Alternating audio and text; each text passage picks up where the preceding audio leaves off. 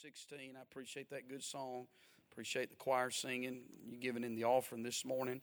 If you're here this morning, you're not saved. I want you to know this that you're amongst friends. And uh, sometimes the devil may say, well, you can't go to the altar you couldn't get saved. What's everybody here going to think? Everybody here's going to be excited. Amen. And uh, we'd be glad for you to come to know Jesus Christ. If you don't know Him this morning, you're not ready to meet Him in eternity, then I pray that today will be your day of salvation. Amen. Well, I didn't come to get saved. I don't think any of us went to church with it on our minds, I'm going to get saved. Now, there's probably somebody uh, that may have got up that morning, but I tell you, most of us, you know what? God just blindsided us, didn't He? Amen. Uh, just conviction fell on our heart, and we realized we needed Jesus Christ. And you don't got to wait for me to finish preaching. If you're under conviction, you can come right now and be saved. It wouldn't interrupt this service one bit if you come to Christ. Somebody come with you and pray with you, and uh, you could get born in the family of God. The hour's late, isn't it?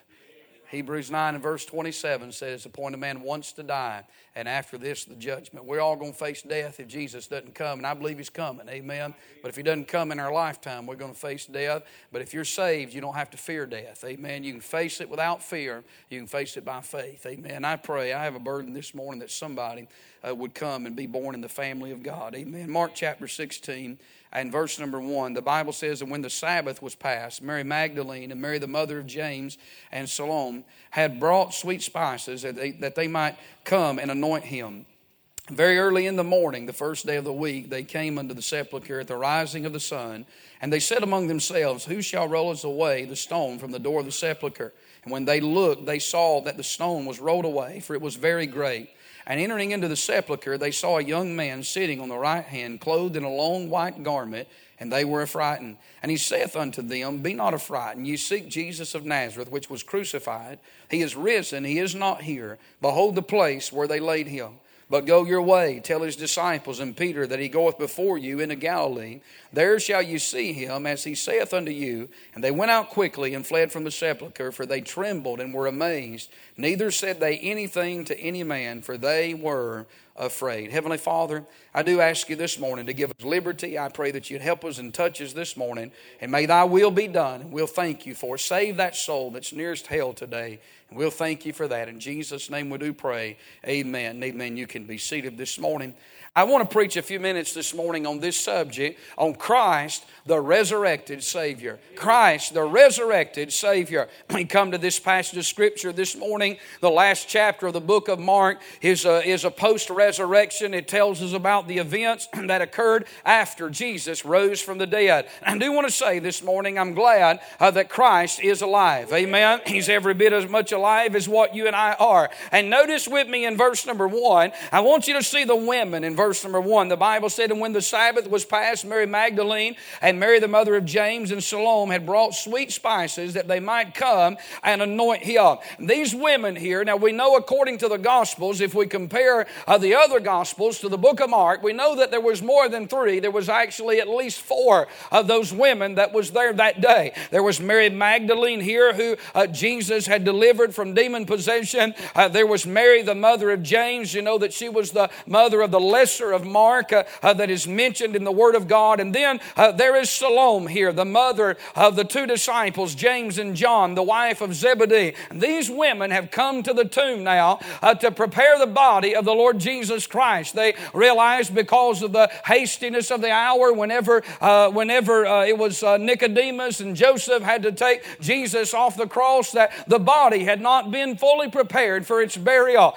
I want to say Jesus didn't need these spices, amen because his body never knew corruption. And we see these women here, nevertheless, they're willing to do their part and willing to do what they can to help uh, in this proper burial of our Savior. So we notice the women and then we notice the week in verse number two. The Bible said that it was very early in the morning, the first day of the week. It's Sunday morning. And they came unto the sepulchre, notice this, at the rising of the sun. You say, when did Jesus get up? Well, he got up before the sun got up. Amen. He got there, but he got up before the, the women got there. Why? It was still dark. Thank God before the S-U-N got up, the S-O-N had already got up. And so we notice the week. And then we find the, the worry in verse number three. The Bible said that they said among themselves, notice this, who shall roll us away the stone from the door of the sepulchre? So these women are on their way to the tomb. And on their way to the tomb, they have a concern. They have a worry. The worry is that they know that they're not physically capable of removing that stone. Now, there's two things I want to say about that. Number one, I want to say thank God for the faith of these women uh, to press on in spite of their worry. Amen. In spite of their inability. They didn't know how the stone was going to roll, be rolled away, but by faith, uh, they was determined to do what they thought needed to be done uh, in spite of the obstacles. I want to tell you, sometimes in life, uh, we look at things and we see obstacles and we don't know how that's going to be removed. But we've got to keep pressing on. Isn't that right?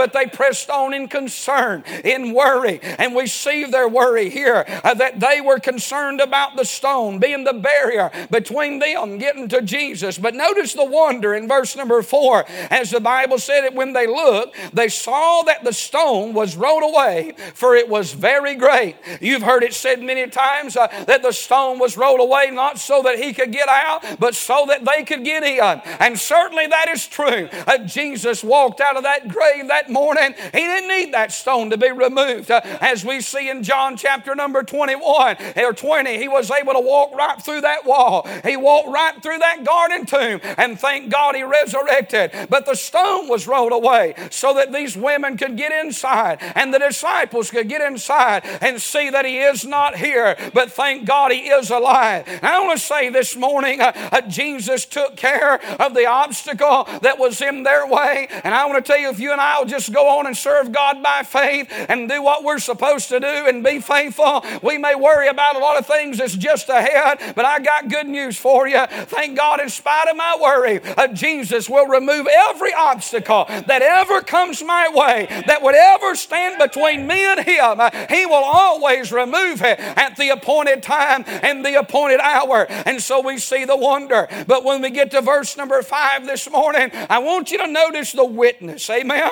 The Bible said, and entering into the sepulchre, they saw a young man sitting on the right side, clothed in a long white garment, and they were affrighted. Now think about this young man here. I want you to think about his appearance. Uh, the Bible does say that he was a young man. Now we know this young man is more than just a young man. He's an angel. Amen. And he's inside the tomb. Uh, and so these angels had the ability uh, to transform themselves into a human figure. Uh, the Bible talks about uh, Satan himself could transform himself into an angel of light. Uh, uh, listen, they, these angels had, listen, supernatural power. And so we see the appearance of this angel. And then we notice the area in which he is sitting in. The Bible said that he is sitting on the right side. On the place where Jesus laid, this angel is sitting on the right side. Now, why would the Bible take such time to give such detail? Why would it even matter which side this angel was sitting on?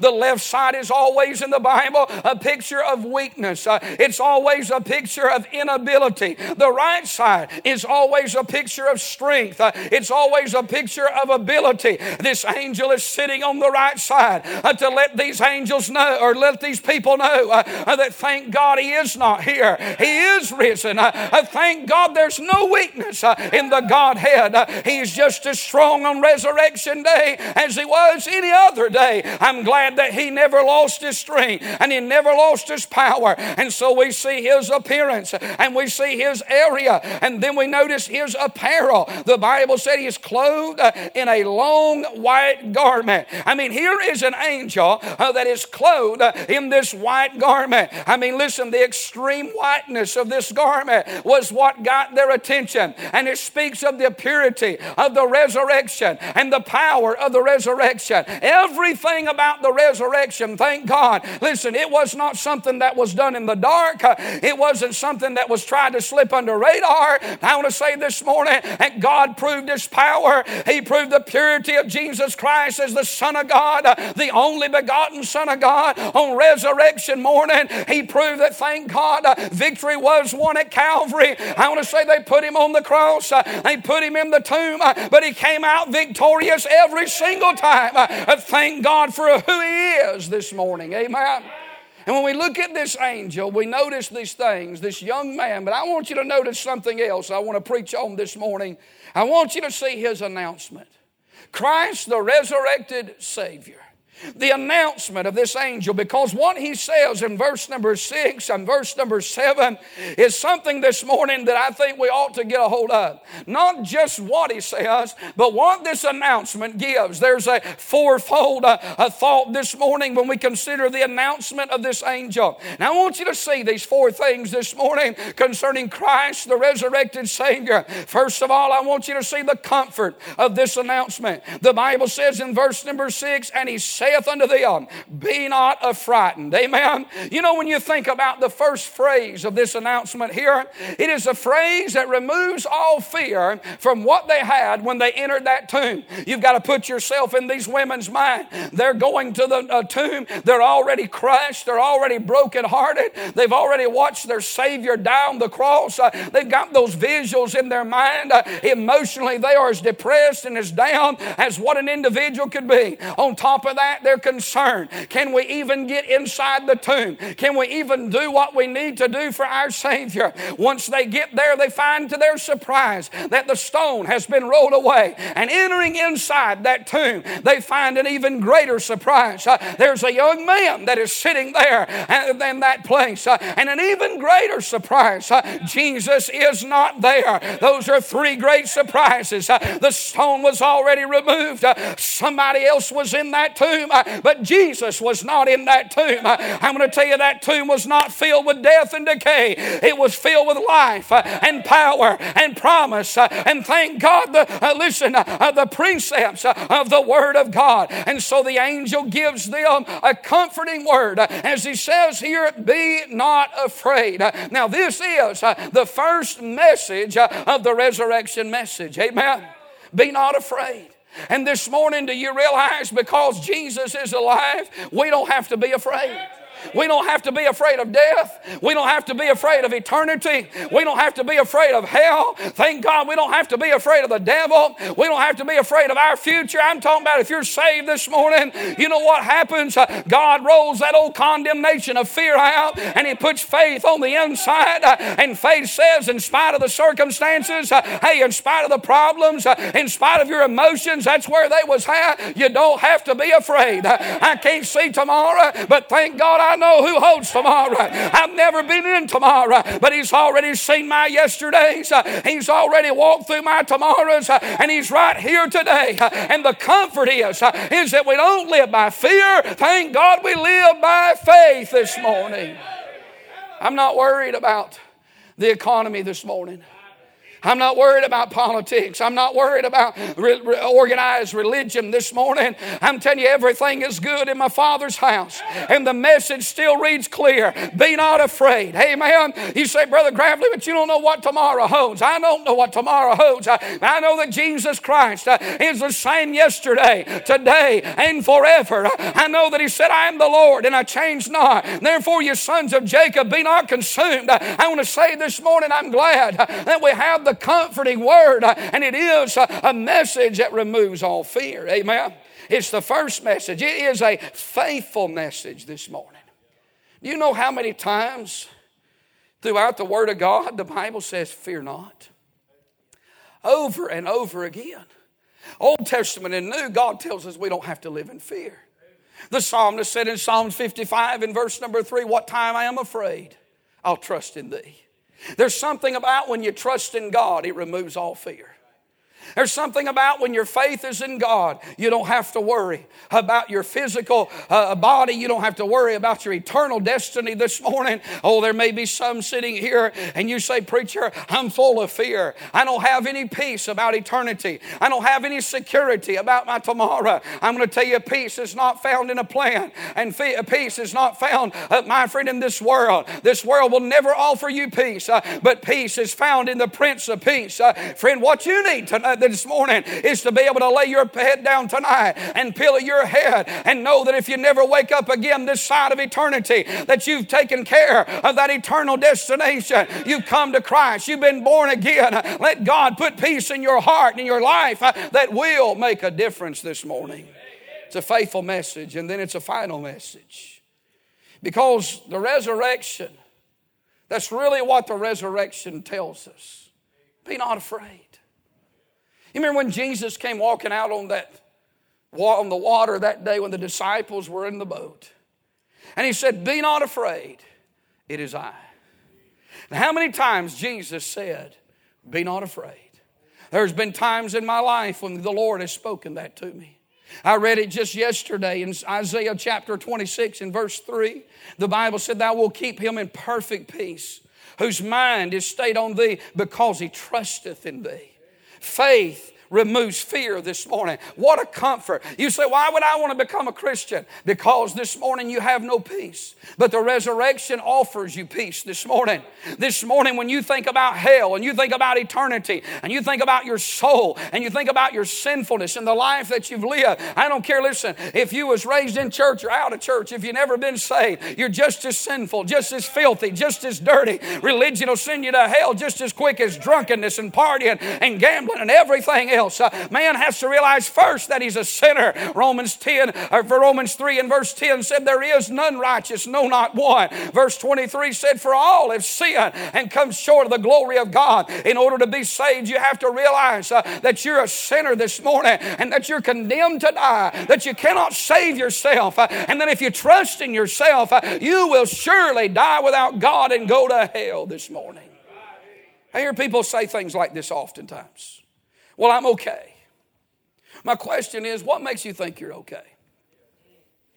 If you're not saved, you're not okay. Acts 4 and verse 12 said, Neither is there salvation in any other. For there's none other name under heaven given among men whereby we must be saved. Now, if you believe the Bible this morning, you believe you must be saved. Jesus told Nicodemus, one of the most religious people that, that ever walked the face of this earth, he looked at him beyond all of his religion. He said, You must be born again. You got to be saved. And in order to be saved, you got to see your own sinfulness. You have to see yourself lost as a sinner. You got to get lost before you can get found. You got to realize you're a sinner before you can be a saint. You say, Well, I, I, have never really murdered. I've never done a whole lot of bad things. No, but you don't go to hell because of what you do. You go to hell because of what you are. And David said, And see. Did my mother conceive me? Every one of us were born sinners. Can I get an amen right there? It doesn't make no difference if you're a religious sinner or non religious sinner. It doesn't matter if you're a big sinner or a little sinner. Sinners die without God and go to hell. But God commendeth his love toward us. Uh, and while we were yet, while we were yet sinners, sinners. Uh, Christ died for us this morning. I'm here to tell you, thank God, sinner, you don't have to go to hell. There's a Savior, and that Savior's alive. Uh, and that message is comforting this morning. Uh, you don't have to die without God. If you come to this old fashioned altar and repent of your sins and believe Christ as your Savior, you can be born again this morning. Isn't that a great message to the lost and dying world? The comfort. Then notice in this announcement the clarification. Look what he says here. He said, You seek Jesus of Nazareth, which was crucified. He is risen, he is not here. I want to say the angel is going to bring clarity to this empty tomb.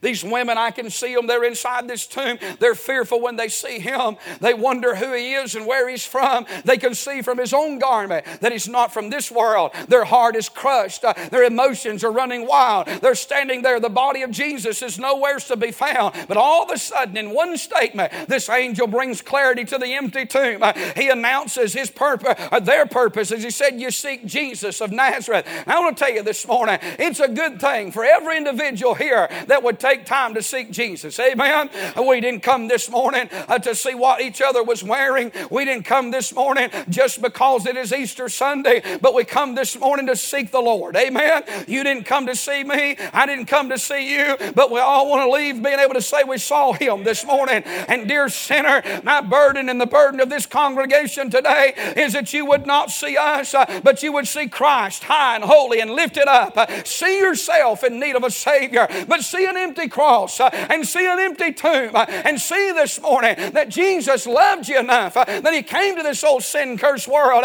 He died on the cross for your sins and He wants to save you this morning. You're not here by accident. You're not, you're not here by circumstance. We're all here this morning by divine appointment. So, how do you know that? Because God knew you'd be here before you got here. And the purpose is to seek the Lord. I wonder this morning in the hearts of the congregation how many of us are here to seek Him. By announcing their purpose, by announcing His person, He said, You seek Jesus of Nazareth.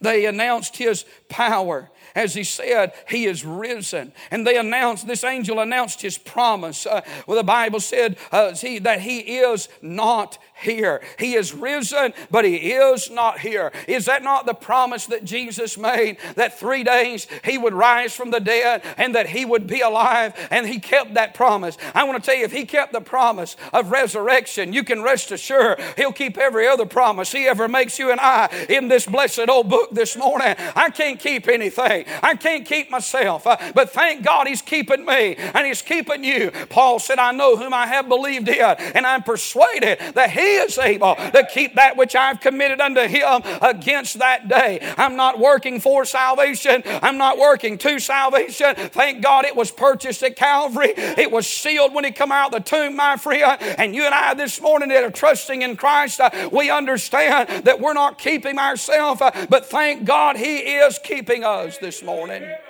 You know what I love about the crucifixion and the resurrection? It's a clear message. The gospel, hear me, sinner, the gospel is clear this morning.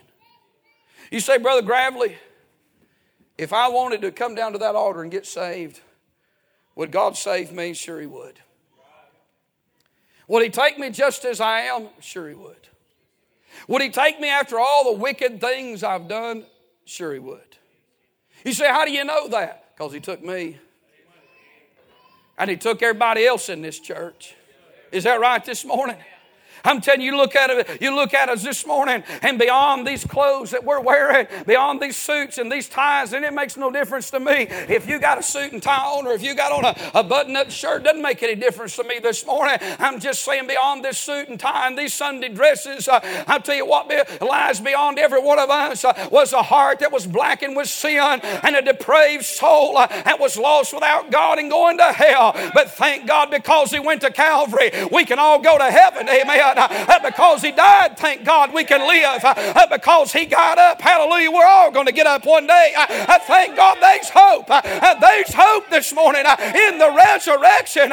You say, but I'm wicked, I'm ungodly. We all were without God and without hope in this world. But thank God Jesus, He'll rescue any sinner and He'll come by way of the cross and the shed blood of Calvary. If you'll humble yourself and run to Him, He'll run to you this morning. And without outstretched arms, uh, He'll rescue you uh, and save you uh, from a devil's hell this morning.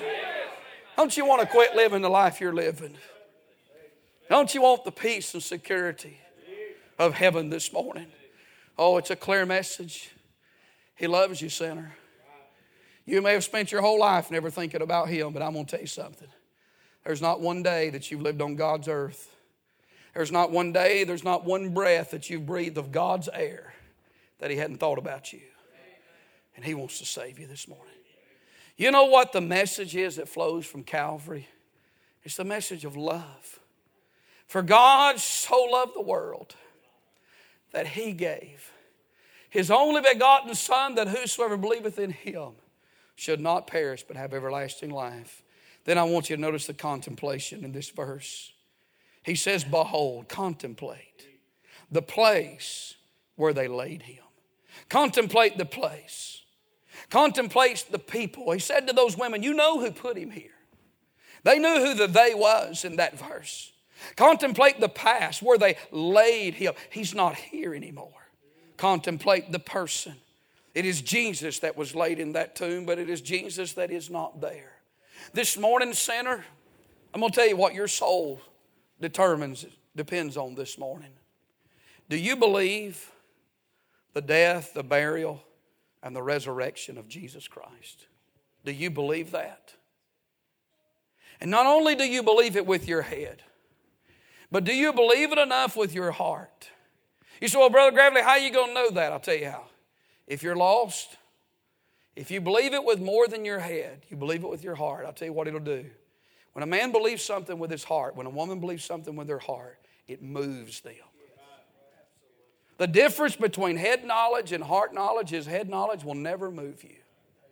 You can study a history book all day long and have a, have a head knowledge of a war or anything you want to talk about. You can know everything about it, but don't move you. But you could have fought in that war and never knew everything about that war other than the place that you fought, but it'll move you. There's a difference. And when people tell me, oh, I believe in the death, burial, and resurrection, I believe Jesus died, he rose again, you got to have more than right here. It's got to get here. You see, I when I heard the gospel, it was here. I believed it, but it had to get further. You say, how do you know when it got further? When I got out of my seat and came to the altar. It moved me this morning, it will move you. Does the message make you want to do something about your soul? Does it bring you to, to make a decision for the Lord Jesus Christ? I, I say this morning, salvation is a choice. You do have to make a decision to either accept Him or reject Him. And this morning, He's hoping, He's, he's wanting you, He's wooing you to come. He wants you to accept Him today. Then notice the commission, and we'll be through. Look at verse number seven. He commissions them, and it involved a movement. He said, But go your way. I'm going to tell you something. When you hear about the resurrection, you believe it, it makes you want to go your way and tell somebody what the Lord has done.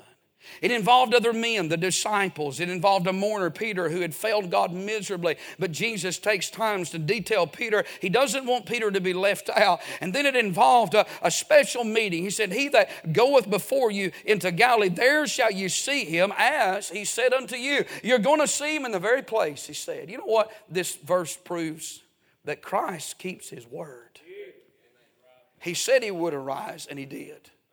He said he would meet them in Galilee, and he did. And, sinner, just as he said he will save you, he will if you'll come this morning. Notice how they left in verse number 9. The Bible says, now when, or verse number 8, they left speedily, they went out quickly. They left, they fled from the sepulchre. They left scared, they were trembled. They were surprised, they were amazed. And they left in silence, neither said they anything to any man, for they were afraid. That word amazed is the same word where we get our word ecstasy from. And in our English language, it's often used as a word to express uh, rapturous delight. You imagine these women, they go to the tomb, they're all depressed. And they have experienced every emotion that you could experience on the negative side worry, fear, depression anxiety. But one trip inside that tomb, and they see that Jesus is gone, they come out of that tomb different than they went in. I'm going to tell you something. You may see the resurrection one way, but if God ever gets a hold of you and you see it His way, it'll change your downward emotion. It'll make it an upward emotion. Oh, they left in amazement. They left surprised. Uh, oh, they come out of that tomb. They were still fearful. They were still trembling. They had encountered, hey, uh, listen, the, the spiritual world, the eternal world had invaded the earthly world. Uh, the spiritual had, had invaded the physical. Inside that tomb, they stood there. They witnessed uh, an angel. They witnessed the message, uh, and they come out. Uh, and the Bible said they were amazed. they were filled with ecstasy. They were filled with, listen, rapturous delight. they couldn't believe it. They couldn't couldn't tell anybody till they got to the men, the disciples. Uh, but the Bible said, notice this, they went out quickly. Amen. I'm telling you, listen, I believe them women ran all the way back. Amen. They had a message, uh, and the message is, thank God he's not dead. Uh, he's alive this morning. and the message is still the same. Sinner, he's not dead, he is alive. Hallelujah. Do you know what the Bible says about you this morning if you're lost? Ephesians chapter 2 and verse 1. And you hath he quickened who? Were dead in your trespasses and sin. You know something about a dead man this morning? He feels nothing, he sees nothing, and he hears nothing. Now, listen to me. Don't miss this part of the message. It's the end, but it's the part I want you to remember. If we was to lay a corpse down here today, that corpse couldn't hear nothing, couldn't see nothing, and it couldn't feel nothing because there's no life in it. And you take a lost man, lost woman, you can set them in church, and these songs don't mean nothing to them. The service doesn't mean nothing to them. The preaching doesn't mean nothing to them unless their conscience is quickened. The Holy Spirit can convict and draw and open your eyes to see that you need to be saved. You know what conviction is? It's not some mystical feeling. It's not some lightning bolt out of heaven. What is conviction? I'm going to tell you what conviction is it's an awakening of the conscience. When God turns the light on and lets you see and lets you hear, that's what conviction is. And I'm going to tell you something. If we was to walk in this room and all these lights be out and it'd be filled with blackness and you couldn't see anything, you wouldn't know hardly where to walk if you'd never been in here. You'd run into something. But I'm going to tell you something when you flip the light on, you know what it does? It reveals everything. It's clear, isn't it? And I'm going to tell you something about conviction it's never confusion. When God turns that light on and He awakens a man's conscience, he sees himself. I'm a sinner. I'm going to hell. I can't save myself. He sees the Savior. He's the only one that can save me. He's the only one that can rescue me. Oh, I'm filthy. I'm dirty. I, have been a, I've been a scoundrel. I've lived ungodly. And that conviction brings you to the choice, friend. What are you going to do about it? You say, Brother Gravley, I don't know what to do. I'll tell you what you ought to do this morning. Do what the rest of us did. Get out of that seat and walk down this aisle and say, Lord, if you'll take me, if you'll save me, I'm tired of living a sinful life. I'm tired of living the way I've been living. Swallow that pride. You got to swallow that pride. Just come on down. And I'll tell you something God will take you just the way you are. You see, a lot of people see themselves, but they're not willing to swallow that pride. How about it this morning? I really feel in my soul God wants to save some folks. I know it's Easter Sunday. I don't know a better Sunday to get saved than Easter Sunday. And it wouldn't make no difference to me if I was sitting on in the pew or this end or if I was sitting in the middle. If I had to ask five people get out of the way, there's nobody worth going to hell over. And I beg you this morning, I beg you, sinner, would you come today? He loved you enough to die for you, go in a tomb for three days, and come out resurrected. That's how much He loves you. Do you love Him this morning? Do you, are you willing to come to Him and be saved? As we stand to our feet, our heads are bowed, eyes are closed, Christians are praying.